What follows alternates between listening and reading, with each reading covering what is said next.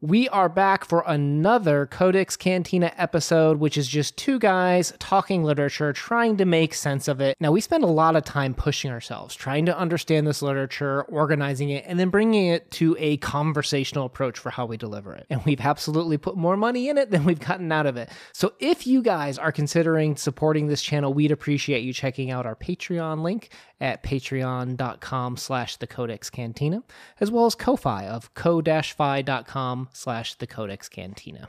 It all helps us in running the show along with commercials guys. So thank you so much. We're going to do a quick commercial break and then we'll get on with the rest of the episode. We are celebrating Women in Translation Month along with Lezlie here from the Nerdy Narrative, and we are looking at one of Brazil's most popular writers, Clarice Lispector, today. And also one of our favorite foods Mm, a chicken. I will leave a link to Lezlie's channel down below for you to check her out, but we are bringing her on board today to kind of get the female perspective. Welcome to the Codex Cantina, where I am Una. and I am Lezlie. If you are new around these parts, the Codex Cantina takes some of the most popular literature influencing even today's writers and approach it in a very conversational way. Today, what are we talking about, Lezlie? So, if you've been around the Codex Cantina for a while, and I'm sure you have, you will know that we always begin with the publication information. A Chicken was first published in the summer 1964 issue of the Kenyon Review, and our copy that we read was translated by Katrina Dodson. We will leave a link down below where you can read this story for free. Now, when it comes to Clarice Lispector, she was Ukrainian born, but she claimed that Brazil owned her and every part of her was Brazil.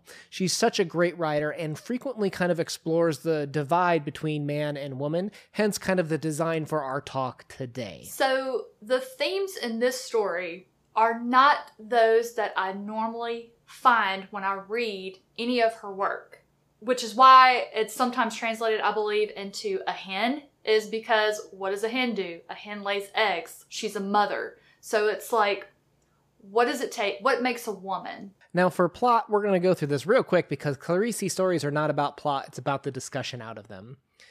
She was a Sunday chicken, still alive, because it wasn't yet nine in the morning. I love the way this one opens, right? Because we're in the point of view of this this chicken, and our main character, the chicken. It just sounds like a this should be narrated like an audiobook format by a southerner. It just it's perfect. she was a Sunday chicken. who was ready to be slaughtered, right? So our hero chicken, however, escapes. And it was chased down by this male hunter who caught it, and when caught, she lays an egg. Family decides to keep the chicken upon seeing her lay the egg. So it lived with them, employing her twin talents of apathy and alarm. Until one day they killed her and ate her. End plot. I mean, that was so sudden. Until one day they killed her and ate her. It's just like Mm-hmm. It's surprising and it's entertaining in the same way that I think a lot of children's tales are or are old myths when we think about them. It's very easy to read, it's very entertaining, it's surprising, and if you dig deep, sometimes there's some deeper meanings potentially behind what these characters could stand for. that's always the case with Clarice. Always the case. And I love that about her. You take a three and a half page story and you can really get some great material to just think about. And it addresses things that were going on at the time that she wrote them. Very important things, things that are sometimes still going on to some measure today. Or, in regards to that, also, it makes you curious to go look up what was happening, research history, because what is always doomed to repeat itself? History. So 1964 Brazil, we need to kind of put our our heads around the idea that perhaps, you know, she was just writing a story and being entertaining. Perhaps also though, in terms of Clarice's like mirror of the world, maybe she saw this difference, this divide between men and women, 1964 Brazil. And perhaps she's even writing to some of that, right? Because if we look at what this chicken's value is to this family in this very small box of this family, which is hysterical to see them chase this chicken and they're like, "Okay, we're going to eat you because that's your that's your value chicken is you're going to be delicious delicious meat to my family." But then when they catch it, what happens? She lays an egg. Right. She And has what- a different value now. She's got a different value, both serving this family, one of mm-hmm. being eaten, one of producing food to be eaten, arguably Right. keep her around a little bit longer. She's providing nourishment. Her life is extending their lives, so to speak. Not only that, a chicken is actually a great companion. I don't know if you knew that, but chickens can live up to 10 years. So you have a great pet that gives you fresh eggs, and it can also be used as a tool that parents can use to help teach their children responsibility for caring for a pet and also where their food comes from. I love your view on it too, because you have authors like Steinbeck who will tell you that characters are as humorless as a chicken, right? so let's talk about some minor things, right? When the story opens up, like the way Clarice just kind of gently weaves this in there, where's the chicken found? Huddling in the corner of the kitchen. Oh, interesting. And once the chicken escapes, she's free to do what she wants. Where's the chicken put back? The kitchen. Ah, and is the chicken well understood in this story? No, I don't think that she is. We have a quote Her sole advantage was that there were so many chickens that whenever one died, another emerged. Very instant. So we get this idea that the chicken's replaceable, that it's not understood, that it's kind of being thrown into the to the, the kitchen. One way to kind of provide value or maybe even provide interpretation to the story is to talk about maybe how Clarice may be talking about women in society at the time. Their only purpose in some in some view, I'm not, I'm not saying this is my view, is to produce, right? Are you are you producing the eggs? Are you producing offspring? Are you in the kitchen? Are you providing food for my family? The stereotypical roles that women may have played back in the 60s. Yeah, and see, I relate to that because I am a woman who chose not to have children. And a lot of people have given me a lot of grief over that. I have been, I've had some very ugly things said to me because I did not want to have children. So, this, I really felt like it spoke to maybe women who didn't choose to not have children, but they were unable to have children and they were looked down upon.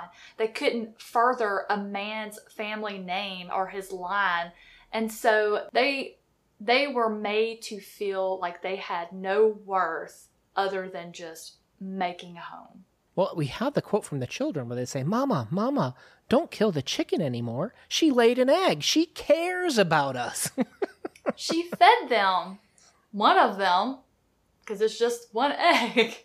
So maybe part of the point being is what is the chicken's value to our lives? And is it, to your point, is there companionship in it? Is it more than just what they produce for the family, what they put on the table, and that sort of thing? Yeah, they have more than one use. They're not just a one trick pony in that they either lay eggs or they are a meal. They are very useful. They will eat unwanted insects. I mean, I don't know about you, but I don't want any bugs in my house. If she's hanging out in the kitchen, she's catching them as they come in. She's taking care of business. And I think this is a good story. This is fun, it's entertaining, but it also makes us kind of reevaluate.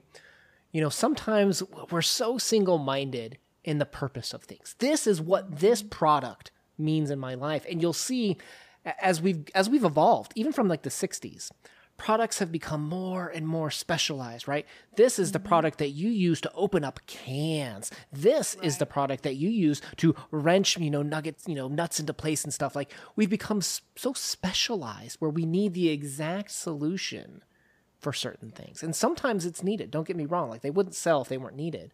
But then everything becomes so specialized, it's viewed as only that. And it's you see these um like like five minute five five tips for life hacks in your family. And they talk about using products in ways that you didn't expect, right? Reimagining the use of products in ways and to the point in this story, maybe even people, that we're more multifaceted than I think sometimes we attribute things to. And maybe sometimes taking that step outside of what our expectations are of a specific product or person, we can see some beauty and some other things people can produce and add to our lives to leave more fulfilled and rounded lives. It might be one of the ways you can interpret the story, I think. Oh, absolutely. And that is just just the sort of thing that happens with a Clarice Lispector story. Without fail, this woman will have you thinking and reevaluating and finding new meaning in just the most mundane, normal, everyday things we see in our lives. And I love that about her. What was it in her guts that made her a being? All right, guys, we're going to leave a playlist down below for plenty of other Lispector talks, and there's plenty of more coming down the way. She is such such an enjoyable author to read, to discuss. Uh, you know, if you've read these stories and either found them perplexing or wanted to have an outlet where you could potentially hear some people talk about it, you know, we'd be happy to provide that. So, guys, let's move into our subjective ratings, which, which don't have anything to do with the quality of the story. It's just how did it hit us? You know, Lezlie, we brought you on this channel for Women in Translation Month. The idea of, you know, what are they potentially expressing and, and how did you potentially see the story? How did this one hit you? I loved it. I think it has to be one of my favorite Lispector stories that I've read to date, but for a completely different reason. It just it just provided me with so much enjoyment just at face value. I thought it was hilarious. And then when we started just really digging into what the meaning behind the words could be, that gave it so much more fun to me intellectually. I mean, this one, you know me, I am free with the ratings. I would give this one a 10 out of 10 all day, every day, never think twice about it. Do you think this is possibly one of the best places if someone's like, hey, I've never read Clarice? Right? And she's got some stories that are befuddling, difficult, and they're going to be totally 100% subjective. This one feels a little bit maybe more approachable, particularly for younger audiences or people that are looking for kind of that fabulous story. Is this the place to start with Clarice Lispector? This would be a wonderful start for someone who is looking to see if there is something about this author they might like or enjoy. I would also try to find another one that I would pair with it because this one is so unlike everything else of hers that I have read to date in that it's so funny. So I would probably mm. pair it with another one of hers, but this one just to get a just to let me hit you with one here. So there is a serious one that talks about a similar thing about the divide between men and women, and it also shows a little bit more of her mature writing. It comes from the Family Ties collection of hers. It's called The Imitation of a Rose, and it explores. That's the one I was thinking of. Yeah, I was yeah, trying to remember one. that first one that you guys covered on your channel that really sucked me into wanting to read more by her, and that was the one. I, I could remember it was something to do with the rose, but yes. Guys, leave that chicken emoji down below if you didn't have what to add but enjoyed the talk today. Please hit that subscribe and head over to Lezlie's channel where you can check out some of her talks as she covers tons of literature along with fantasy, sci fi, horror, all sorts of fun stuff, guys. Show her some love too. Thanks, guys. We'll see you in the next one.